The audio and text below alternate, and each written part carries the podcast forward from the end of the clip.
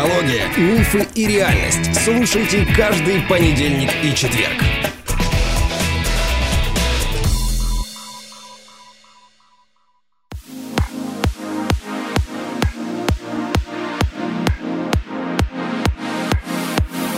Добрый день, дорогие друзья. Мы рады, что вы нас слушаете. Здравствуй, моя дорогая, любимая, красивая жена.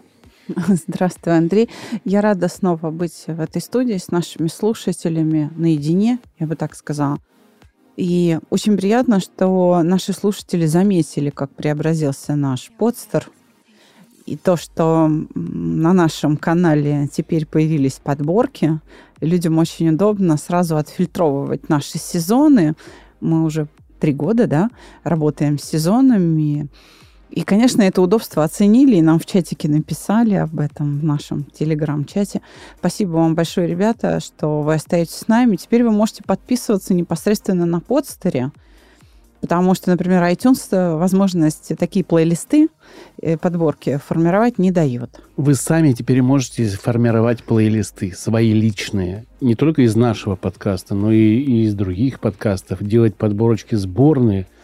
И на сравнении нас и других психологов показывать, какая вот у нас э, школа, как мы мыслим – это очень удобно для того, чтобы, когда вам, ну, допустим, не то, что не верят, а не хотят слушать, сказать, слушай, вот послушай подборочку или послушай плейлист и дать ссылочку сразу на подстер. Да бог с нами. Самое главное удобство теперь в том, что вот эту подборку вашу индивидуальную вы можете отправить куда-то кому-то поделиться ссылкой на вот эту подборку Или вставить. из самых разных Или да, вставить на подкастов. сайт.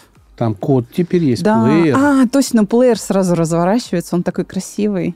Плеер можно вставить к себе на сайт.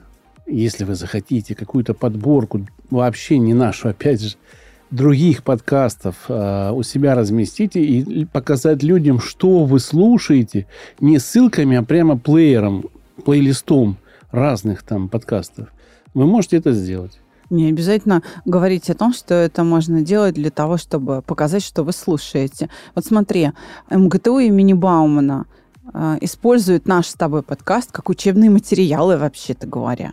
Поэтому, если вы принадлежите, например, к IT-отрасли, и вы слушаете какие-то полезные подкасты в сфере IT, например, в сфере информационной безопасности, вы можете это размещать у себя на сайте как полезные подборки для ваших студентов. Если они у нас размещаются. Но, да. да. Но тем не менее, вот подкасты о моде, например, об истории моды, о стиле. Это все учебные материалы, по большому счету. И их можно размещать, пожалуйста, будет сразу открываться, а, разворачиваться плеер на каждом выпуске из подборки, которую вы себе перетащили. Хватит о подстане. Мне кажется, что мы и так его хорошо отрекламировали. Давай перейдем к теме нашего эпизода. Что за тема? В чате активно обсуждается вопрос любви. Он, конечно, вечный, но людям, несмотря на то, что они уже прошли у нас обучение, допустим, на тренинге «Шаг себе», который, кстати говоря, а, летом будет последним, 31 мая он стартует, это наша онлайн-программа. А потом мы только в сентябре продолжим а, занятия. Поэтому если кто-то все-таки созрел попасть к нам на тренинг, а, милости просим. 31 мая он на платформе видеоконференции Zoom начинает свою работу. Так вот, несмотря на то, что человек прошел уже тренинг или, скажем, школу мышления у меня, то есть более такой развернутый, глубокий курс погружения в саногенное мышление, все равно остается проблема, а как научиться любить? Потому что вот этот навык, умение любить, по наследству, так скажем, не передается. Очень много несчастных семей – то есть люди даже прожили всю жизнь в семье и не развелись, и у них уже взрослые дети, которые тоже создали свои семьи и тоже не развелись, и у них уже там а, молодежь 18-20 лет. Но ни первые, ни вторые, ни третьи так и не научились любить. То есть они на самом деле не понимают, что это такое, и все равно говорят, что брак был несчастным, неудачным, ну не развелись, потому что не развелись. Вот ну, и все. Детей жалко, время жалко. Не принято. Привычка. Вообще, да. Непонятно зачем. Что так, что эдак, что вместе, что порознь, вроде как одинаково. Да. Ну, смотри, я даже не знаю, с чего начать такое обсуждение. Наверное, с фразы «О любви не говорят, о ней все сказано». Да, это же не зря ее в песне эту строчку кто-то придумал. И она действительно достаточно точно определяет, что такое разговор о любви. Потому что любовь у каждого своя, как мне кажется. Да, этот путь каждый человек проделывает сам. Естественно, есть общие критерии, что такое любовь, что такое отношение к другому человеку.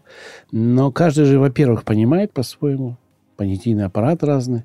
Давай, наверное, попробуем развернуть эту тему а, в, вот в этом ключе, да, как сделать то, что ты видишь у других, как это сделать у себя. Вот ты видишь какой-то пример хороший, да, хорошей любви, вот книги или кино, или там даже в жизни, а у тебя такого нету. Как это перенести на себя? Как понять, что нужно так любить? а не так. Ты знаешь, эту проблему как раз решает культура. Она как раз и показывает, как. Она как раз дает образцы. Но им же надо поверить. Понимаешь, вот когда ты говоришь о том, что о любви не стоит говорить, о ней все сказано. Это о самой любви. В том смысле, что люди там, пару сотен лет назад определились с тем, что есть любовь может, даже там три сотни лет назад. Они вроде бы определились, что есть любовь. А теперь э, возникает вопрос, а как это пережить? Как сделать так, чтобы это у меня внутри росло? Ты правильно об этом сказал. Но инструмент какой? Вот какую такую отвертку взять, в каком месте подкрутить, понимаешь, в организме человека, чтобы это было твоим собственным опытом. Как к этому переживанию прийти? Ну, во-первых, вот сейчас в культуре эти образы любви или там образцы отношений, они такие, знаешь, мнимые. Им не верят, потому что они оторваны от реальности. Очень много есть реального опыта у нас в жизни. Вообще люди уже его накопили, и он стал доступен как бы к обзору благодаря интернету, что это фикция. Понимаешь, то есть фасад маскирует наполнение картинка-то есть, и какое-то время, наверное, эта пара была счастлива. Но она не смогла удержать результат, или выяснилось, что у этого результата очень зыбкая основа, и поэтому он вот э, нивелировался. И получается, что сама идея любви, ну, она как бы обрушивается. Очень многие люди сейчас меньше верят в любовь, чем раньше. Вот наши родители – им не надо было говорить там, мам, ты веришь в любовь? В смысле веришь? Я люблю. Им не надо было верить, потому что вера это, как мы уже говорили, это такой элемент, такое средство для устранения сомнений. Если есть сомнения, то ты начинаешь верить, чтобы не сомневаться. А если у тебя есть реальный опыт, тебе вера не нужна. У тебя есть знание. Правда? Так вот, сейчас вот этих сомнений больше, именно потому, что обнажилась правда, что счастливых в любви людей, счастливых пар в любви очень мало. И возникает вот этот диссонанс большой, разрыв между тем, как про это пишет литература, снимается кино, да, и тем, как оно есть на самом деле. То есть потребность у человечества в любви и в счастье в этой любви сохраняется, но это считается недостижимым или какой-то придумкой сказочной – или чем-то очень временным и зыбким и ненадежным. И поэтому а образец-то красивый, да, ну, счастливым-то хочется быть.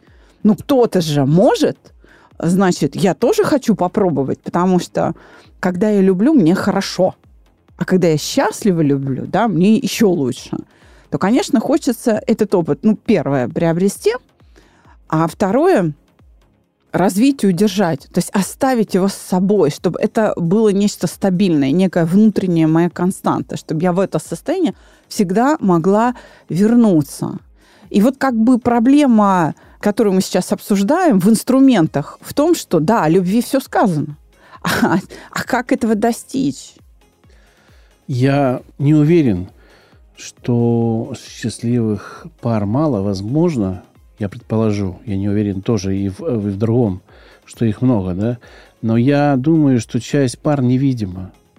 Они вот живут где-то, да, счастливо, и не хотят это счастье выносить, потому что его запачкают. люди вокруг начнут завидовать еще, знаешь, вот это вот все. Поэтому с тем, что их, их семей мало, я бы поспорил, но я и не могу и, и поспорить, потому что не знаю точные цифры. И ты, наверное, не знаешь. Я да? тоже не знаю точные цифры. И ты знаешь, спасибо тебе за эту мысль. Она вот очевидно, она мне в голову не приходила. Да, действительно, пожалуй, любовь тиха. Тихо, тихо, да. И поэтому, да, может создаваться иллюзия, что таких мало. Ну и плюс ты на первом как бы острие борьбы с несчастной любовью стоишь. Тебе Ну кажется, да. что мир, э, ну это профессиональное искажение легкое такое есть, да. А я все-таки не на фронте, я вижу другую какую-то жизнь, которая протекает мимо тебя, ну, из-за твоей занятости часто. И я думаю, что есть очень много счастливых пар, но они просто живут. Просто живут и все. Давай все-таки оставим нашей стране большой процент счастливых людей. Скажем так. Мы просто о них не знаем. А вот то, о чем мы знаем, это то, что есть люди, которые пытаются и не могут. Или могут, но не получается. Или... Ну, как это? Могут, но не получается. Как это? А это, значит, нет инструмента. То есть человек желает, ходит по разным коучам, психологам, там, э, семейным э, психотерапевтам, неважно. А наладить не, не получается. Это же тоже вариант, правильно? Да, но, понимаешь, в любви участвуют двое.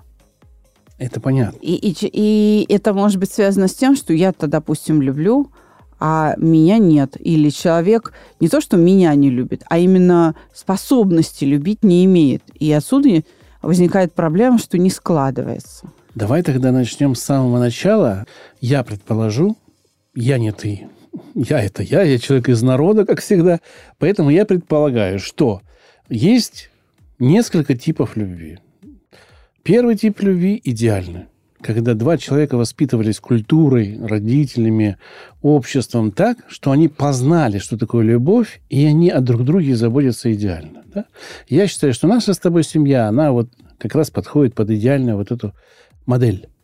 Дальше у нас есть, когда один любит очень сильно, а второй, ну, как бы любит, но уже и привычка где-то, да, у него, и он и заботится, но, скажем так, перекос в любви есть, да, в силе любви есть.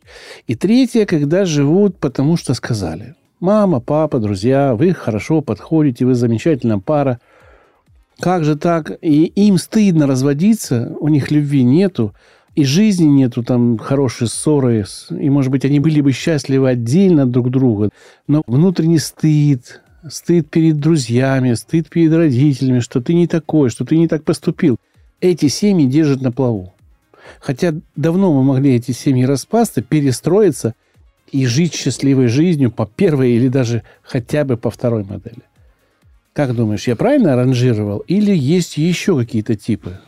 Я так тебе скажу, что я бы не отнесла себя к, к первой категории в том смысле, что не в том смысле, что мы несчастливы с тобой, а в том смысле, что мы как бы выросли из определенной культуры любви. Вот я могу так сказать, что мои родители выросли в рабоче-крестьянских семьях в бараках, где жили их родители, приехавшие, вообще крестьяне, понимаешь, приехавшие в Москву, где семья была способом выживания. Там о любви ре- речи не шло.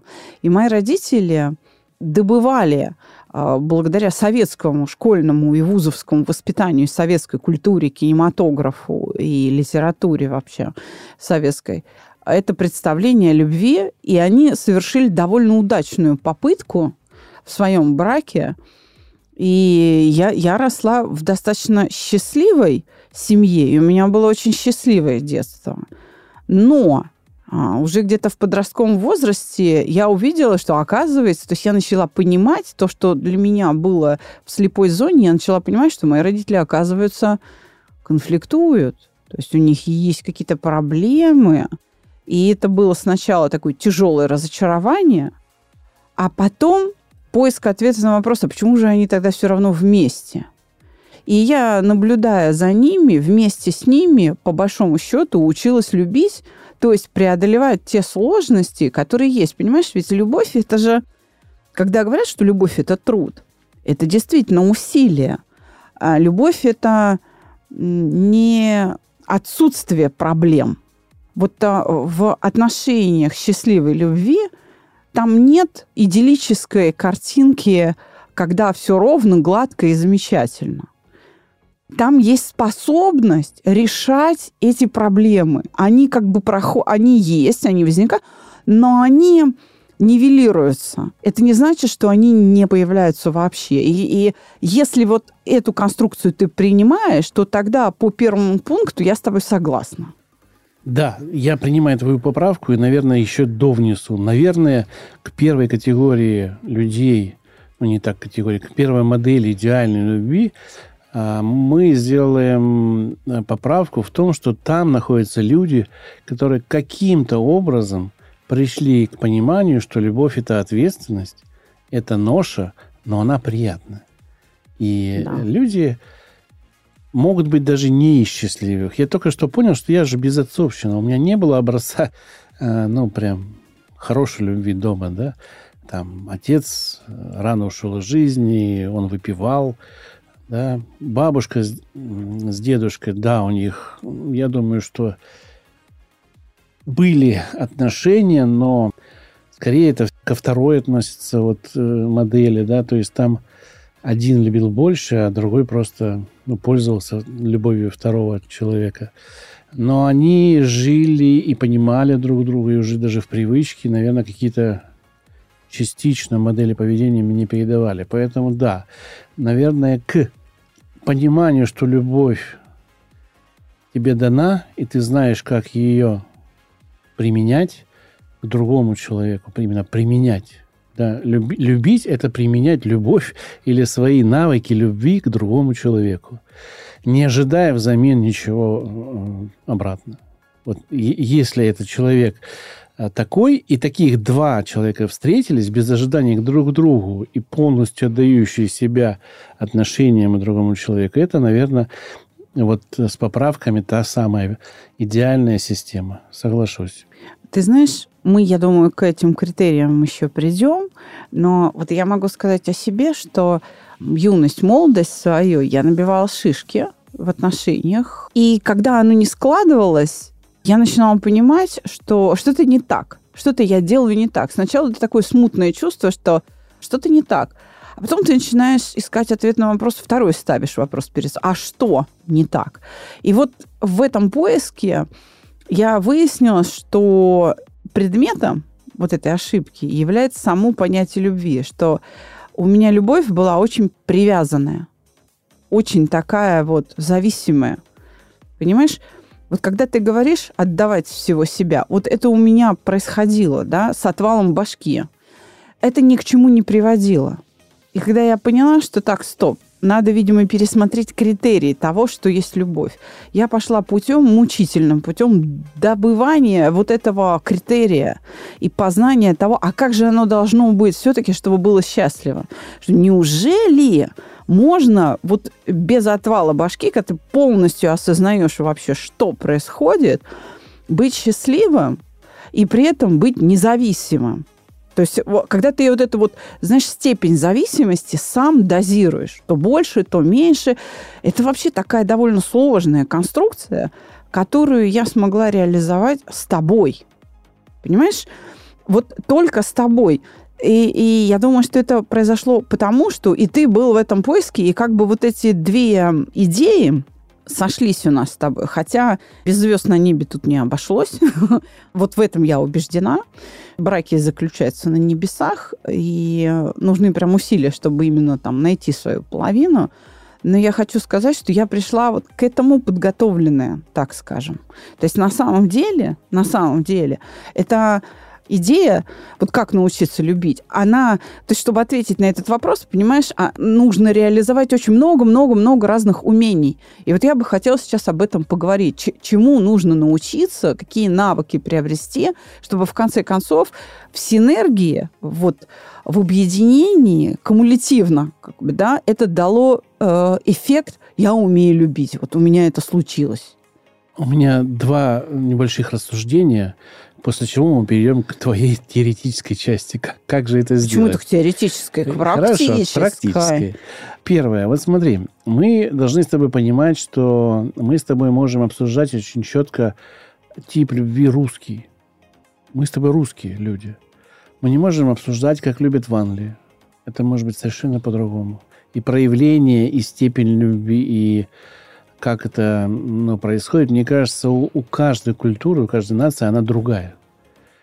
Есть любовь, построена на, на без, безотказном подчинении. В некоторых племенах в Африке и в Новой Зеландии до сих пор еще есть безотказная такая любовь, когда тебя отдают, и ты не можешь из этой любви выйти. Ну, девушка в основном. Да? И она вынуждена любить вот в этих обстоятельствах. И начинает там через какое-то время действительно любить этого человека. Это А, больше модель Ближнего Востока, потому что в Африке там с любовью Восток, вообще да, да. все плохо. В том смысле, что у них даже и слова такого во многих языках нет. Нету. Ну, там, где это есть, где мы, мы же говорим уже о более-менее продвинутых племенах, я имею в виду, что все-таки это сильное влияние. Мы не будем обсуждать вот эту часть. Да? Мы обсуждаем нашу родную русскую а, любовь с душой. Потому что только в России, мне кажется, есть вот это слово «душа», а, когда она влияет на наши мысли, на наш выбор. Во многом этой души нет в других, э, в других нациях. Ну, не знаю, в большинстве, наверное, каких-то. Все это отмечают, с кем бы я ни говорил с иностранцами, они говорят, знаете, что вот эта ваша загадочная русская душа, она, ну, как бы недоступна для понимания. Объясните, что это такое. Второе, я бы хотел рассуждение сказать, как раз исходя из первого, что даже на Руси, если взять историю лю- лю- любви, там, создания семей, а, это же было договор семей раньше отдавали дочь за богатого с приданным, и хочешь не хочешь, ты не могла отцу противиться. Это тоже было ну, очень жесткое, да, домострой был такой полный. В некоторых регионах, в некоторых губерниях отдавали сыновей. Сыновей То есть отдавали. были неравные браки Да, в том смысле, да. что женщина была значительно старше своего крестьянского мужа. Крестьянка была старше молодого мужа, понимаешь? Вот да, я вот. понимаю. Неважно, кто как Пристраивали отдавал. мальчиков в Пристраивали. хорошие руки. Я имею в виду, что у нас в нашей исторической памяти не все хорошо с, люб- с любовью как бы обстоит. Мы-то на самом деле более-менее свободными, как ни крути, но стали все-таки с 90-х годов, когда появилось понимание, что это секс, это секс, а секса в СССР же не было, да? А дореволюционная Россия, она, в принципе, была пропитана домостроем, и, скажем так, часто истинная любовь наказывалась. да? Вот, не, вот э, не соглашусь с тобой. Что это 90-е? Советская культура, вообще советское искусство, оно, может быть, и не подтверждалось реальностью, но они создали совершенно уникальный по своей, скажем так, чистоте образ человека, и образ жизни, и образ мыслей этого человека, и образ отношений в любви. Он настолько очищен от всего, от страданий каких-то даже, он настолько светел, что вот мы с тобой на самом деле продукты не сексуальной революции 90-х, а мы унаследовали вот ту мечту советскую, которую даже сумели воплотить. Буду спорить. Буду спорить по поводу советской идеалистической любви, потому что она идеалистическая и очищенная от некоторых вещей, она уже не является той любовью, что мы видим в жизни. Понимаешь, есть идеалы, к которым мы никогда не придем. Ну, жизнь так устроена. Но они нужны, Они чтобы мы вообще нужны. куда-то двигались. Да, они нужны. Например, Се- за ними. Идеалы, конечно, нужны, но нужно учитывать, что идеалы, они часто оторваны от жизни. Да, нужно висеть на доске почета и быть самым лучшим передовым э, стахановцем, и твой образ тиражирует в газету, как это было в советское время. Но если копнуть, 90% стахановцев бухали по-черному, и их вот этот идеал, он отличался от жизни, понимаешь? И в этом подвох советской э, вот этой модели. Если бы они доводили до идеала человека, а не его образ, это было бы одно. А так, к сожалению, они доводили до идеала только образ. А человек был другим совершенно. Он смотрел на свой образ. Это я? Это неужели это я? 90-е принесли дух свободы. Как он повлиял на нашу рождаемость, или как он повлиял там на нашу страну, это всегда вот, знаете, как кулибины что-то делают из со свалки принесли что-то иностранное, присобачили, это куда-то поехало. Примерно так это выглядело. Нам никто не объяснял. Нам только дали некоторые желания, которых раньше не было. Нам дали реализовать желания запретные. И вот из-за этого у нас такой всплеск свободы, секса, свободы, дух вседозволенности. Как он повлиял, нам еще стоит это переосмыслить в будущем, мне кажется. Это уже авторы другие будут об этом говорить. Я могу сказать, что это было умопомрачение. Помимо раскрепощения и просвещения в этих вопросах, над нами была произведена откровенная социальная инженерия, чтобы обрушить институт семьи. И, в общем-то, технологии оказались эффективными, и это оказалось успешно. Поэтому сейчас нам нужно ликвидировать последствия вот этой социальной инженерии. И все-таки последовать примеру левши, который вот эту английскую блоху подковал. Дать еще более мощные технологии социальные, чтобы вот как раз этот чистый, непорочный образ сделать реальностью. И вот я бы хотела оказаться на этом участке. А что касается нашего наследства отраслевого, то я бы, наверное, посоветовала людям почитать Эриха Фрома. А, мне кажется, его там шесть умений, о которых он говорит, для того, чтобы научиться любить. Это вот прям пошаговая инструкция. Вот здесь, конечно, Фром очень силен. И давай я, наверное, перечислю, что это да, да, давай, давай. за умение. Давай. Первое. Нужно развивать в себе способность по фрому уделять внимание друг другу. То есть нам нужно терпеливо и заинтересованно слушать партнера, преодолевая скуку. Вот даже если это вообще не наше, и мы вообще ничего не понимаем, и нам это не интересно, делать вот эти усилия над собой, чтобы вовлекаться в эту жизнь. Давай галочку ставить. У нас это работает? Да. У нас это работает. Мы слушаем друг друга. Да. То есть, понимаешь, да, это первое, что такое любовь, это прям осознанное такое усилие над собой. Чтобы оно стало приятным, нужно вот научиться регулярно, прям на постоянной основе преодолевать вот такую скуку, то есть уделять внимание человеку. Это первое, что предлагает Фром, я с ним абсолютно согласна. Знакомься, то есть осознавай вообще, кого ты любишь. То есть внимание должно быть направлено. Второе умение – должны научиться обходиться друг без друга. То есть мы должны поддерживать свою самостоятельность в этой любви. А мне очень ценно, что человек, которого я люблю, он не является таким социальным инвалидом, что я могу им, и вот это следующее, восхищаться. Понимаешь? Восхищаться этим человеком. И я могу открыто выражать свои эмоции когда я в общении выражаю открыто свои любые эмоции, я нахожусь в безопасности, я испытываю вот это ощущение безопасности. И я эту безопасность предоставляю ему. То есть он может и плакать, и радоваться, и злиться, и быть хорошим, и плохим, и всяким. То есть я предоставляю м- свободу человеку. Поэтому это еще одно из умений. У нас оно есть? Да.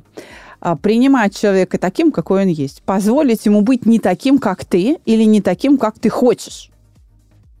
То есть любить вот того, какой есть реальный, а не того, которого бы хотелось. Или которого было бы любить легче. Вот так. Следующее. Нам очень важно научиться любить не только вот этого конкретного человека, да, с которым мы, допустим, образуем пару, потом родим детей, внуков и дальше, да, а любить вообще всех людей. Нужно расширять эту географию любви. Тогда мне легче любить будет вот тебя конкретно, потому что я могу любить и других людей с их тоже другими несовершенствами. И восхищаться тоже их какими-то ну, полезными, уникальными качествами. Так, значит, человек, который ненавидит весь мир, любить не сможет одного человека. Ну, это будет очень трудно. Очень и, трудно. Или временно. Очень затратно. Будет, да. да. Да. Ну, опять же, Фром э, там обосновывает, вот я, в общем, отправляюсь сейчас к нему. Мы тоже чекаем у нас это все. Мы же Да. людей Да, любим. да, да, да. Вот. И шестой совет, который дает Фром, что нужно вырастить в себе мужество. В чем это мужество в любви должно проявляться? Не бойся, что тебя разлюбят. Вот не бойся потерять эту любовь. То есть бу- будь готов к потере. Сейчас ты меня поставила в тупик, потому что я об этом не думаю, а вот сейчас начал думать, готов ли я потерять тебя или нет. Надо это изучить. Но, видимо, из-за того, что я очень спокоен... Вообще ты мне это говорил. Да, нет, я имею в виду, что это же говорить и осознавать разные вещи. Это называется отпустить человека, да? Да. Ну да, наверное, и ты, и я, мы готовы ради того, чтобы ты была счастлива или я был счастлив, на этот шаг пойти мы готовы. Я думаю, что у нас хватит сил и мудрости, во-первых, не довести до этого, а если уж доведем, то сделать все правильно. Вот в этом а, Фром и видит мужество. Если тебе будет хорошо без меня или с другим, окей. То есть вот дать этому случиться. Это прям, наверное, самое сложное, что может быть. То есть если ты вот эти все шесть умений приобрел, то можно сказать, что ты умеешь любить. Я, вот ты перечисляла все, и я как-то потерял счет, что их шесть. Шесть, да. Я просто подумал, что все там пока второй пункт, а потом сразу шестой получился. Нет, давай еще раз. Давай еще раз. Давай. Первое. Это регулярно уделять внимание. Прям Да, преднамеренно, вот э, целенаправленно, Да. осознанно. Второе. Второе. Ну, давай на второй номер я поставлю дать свободу другому Свободу. человеку быть таким, какой он Третье. есть. Да. Третье. Научиться обходиться без него. Без него То обходиться. есть, да, Мгм. вот чувствовать себя хорошо даже тогда, когда его рядом нет. Ну, Мгм. какие-то простые вещи, не знаю, от того, что он ушел без тебя в магазин или там на работу. Ну, то есть быть зависимым, да, но и до независимым. командировок и так далее. Да, быть окей. зависимым, но независимым. Да. А вот. Четвертое. Открыто выражать свои чувства любые. Мгм. То есть создавать вот эту атмосферу безопасности а, для себя и для него. Да? А вот. Пятое. А, пятое. Это испытывать э, интерес и восхищение не В только к ему, разговорах. а вообще ко всем людям. То есть Точно. в целом к людям Мгм. относиться э, по-доброму. Ну и шестое – это мужество. Воспитать в себе мужество, не бояться потерять эту любовь. То есть этот чек-лист, который можно к себе как кальку применить.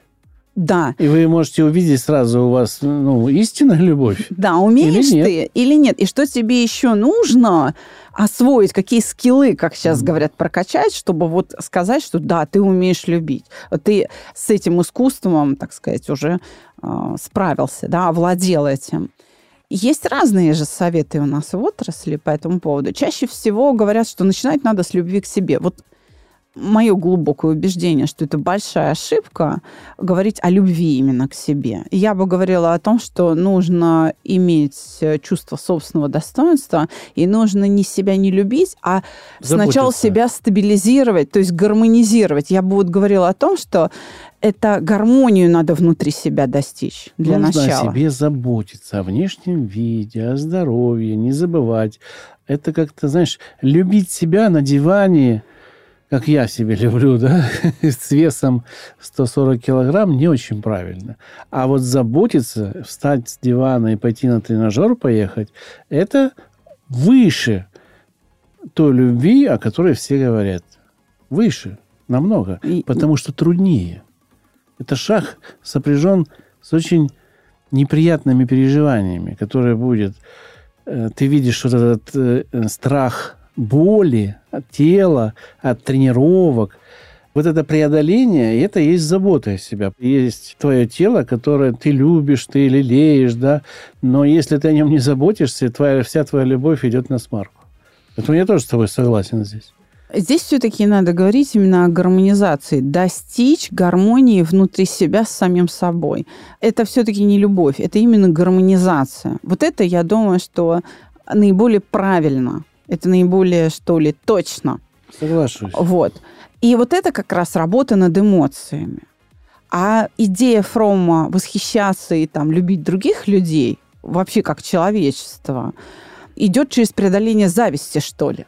когда ты завидуешь другим, то чтобы нейтрализовать эту черную зависть, нужно вот порадоваться успехам окружающих, их талантам. Это, наверное, то, с чего проще всего, что ли, начать. Если вернуться к идеям э, Фрома о том, как научиться любить, то я хочу сказать, что тренировать свое внимание и вовлекаться в жизнь другого человека сознательно можно, изучая его историю. Есть одна писательница и монахиня.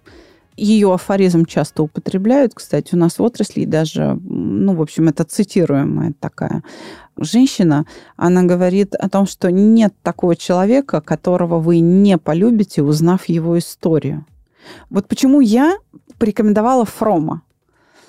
А, он, по сути, дал средства, вооружил инструментом. Как влюбиться в человека? А узнавай его историю, слушай внимательно.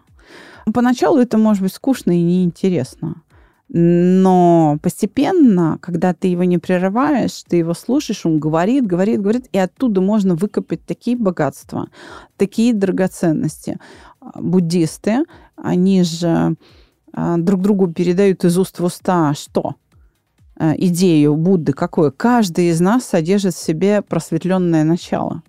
То есть все люди прекрасные, только этот цвет нужно открыть. Вот. Ну, в том числе, да, когда э, мы говорим о том, что одно из умений – это внимательное слушание, да, что э, нужно слушать? Историю человека послушайте, погрузитесь в эту историю, пройдите его жизнь вместе с ним, в его башмаках. И э, это будет хорошим источником для любви. Э, всегда надо понимать, когда мы говорим о свободе, о том, что нужно давать другому человеку свободу, особенно тому, кого ты любишь, потому что на него направлены все самые сокровенные желания твои, да, а, нужно понимать, что ты не контролируешь его поведение, что власть над человеком, твоя любовь к нему не дает. Ты не получаешь, если ты кого-то любишь, ты не получаешь над ним власти. А ты можешь контролировать только свое поведение. Вот полностью. И то, и то это вопрос. Почему мы курсы проводим? Почему э, работает школа моя там, почему мы проводим консультации, саногенное мышление а, передаем людям, да, как навык. Э, потому что мы даже свое собственное поведение не очень контролируем. Очень много автоматизмов. Это рефлексы. У человека в основе животное поведение. И чтобы очеловечиться, нужны еще усилия.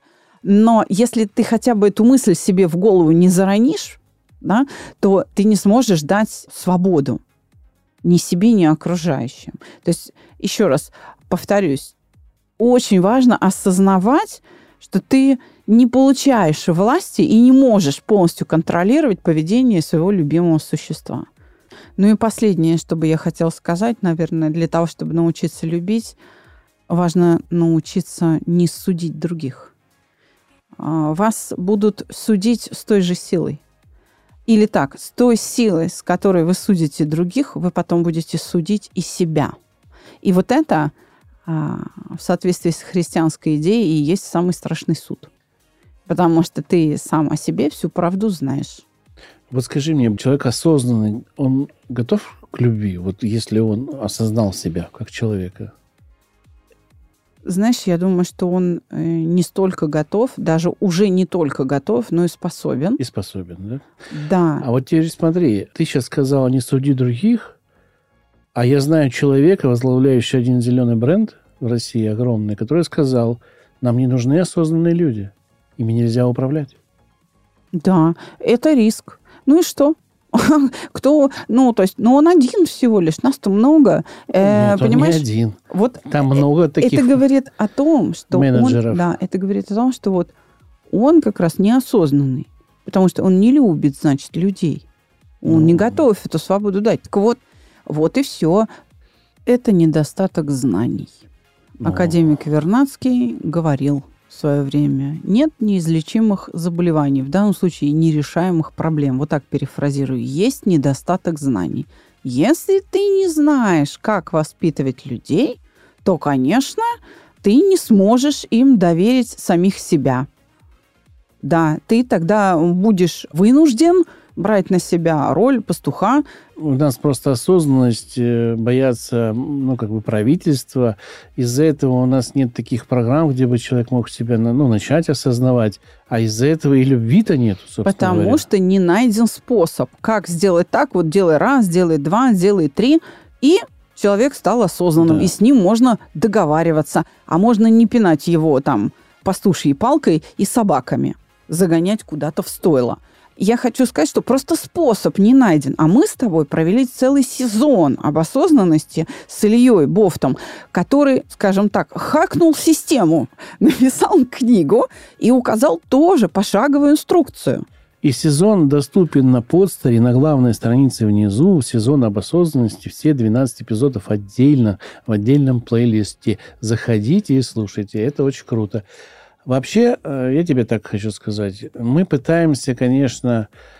Сизиф по сравнению с нами – это мальчик. Вот по сравнению с, с нашим проектом, и с нами, ну, я и ты. Там, Ты то, что- считаешь, что у нас сизифов труд? Я считаю, что в данный момент, да, у нас даже хуже, чем Сизифов труд, потому что мы упираемся в государство, которое нас не понимает, которому мы не нужны, которое не хочет брать ну, как бы хорошую идею, системную идею для изменения э, народа целого, да. Почему? Потому что есть эксперты, которые говорят, это не так. Не только эти эксперты высказываются. У нас с тобой есть этот подкаст, который на более чем 100 стран мира распространяется. Люди нас слушают. А теперь представь себе, какое количество людей этим подкастом мы смогли изменить. Ты забыл? Наш партнер, добрый друг, мастер фэншуй Татьяна Мизгирева в сезоне «Монета встала на ребро» немножко приоткрыла завесу по системе Бадзи, когда мы обсуждали, что такое традиция Бадзи, о том, кто я. Например, в соответствии с этой системой я иньская вода, то есть я сырость. Это то, что проникает везде. Ничто не может скрыться от сырости. Мы вездесущие. И поэтому на самом деле мы не производим сизифов труд. Сейчас спокеры, выпускники проекта «Чувство покоя» обидятся на тебя, скажут «Андрей не прав, все не зря, а мы...» А мы, скажут они, у нас сейчас идет подготовка и поэтапный выпуск серии видеоинтервью с нашими выпускниками. Ты только послушай, что эти люди про нас говорят.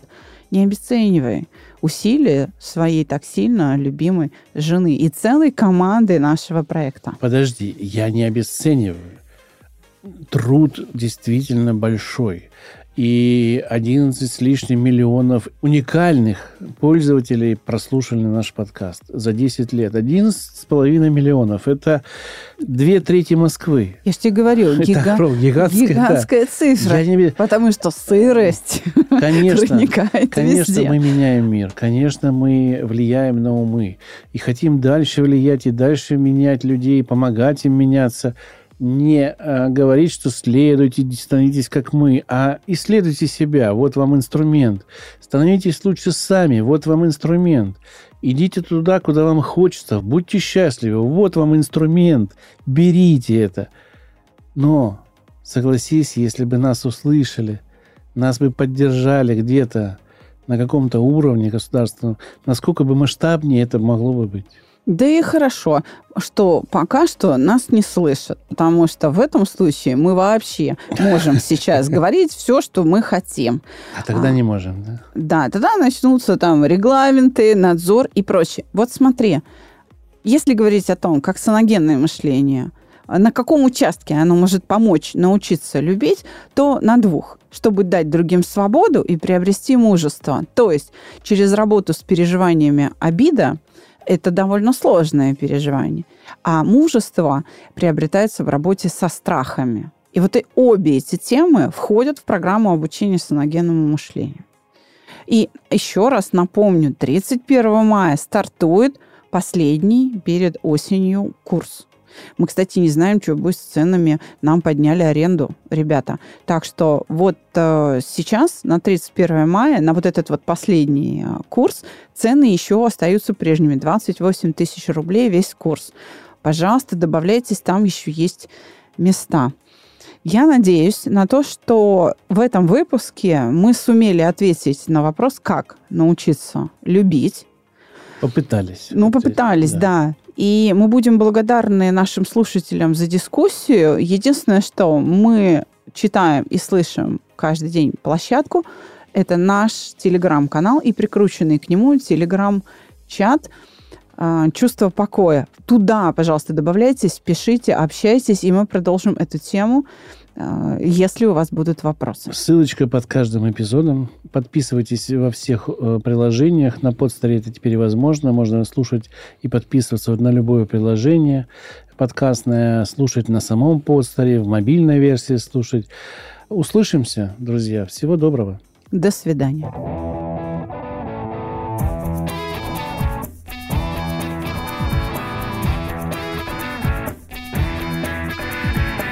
Психология, мифы и реальность. Слушайте каждый понедельник и четверг.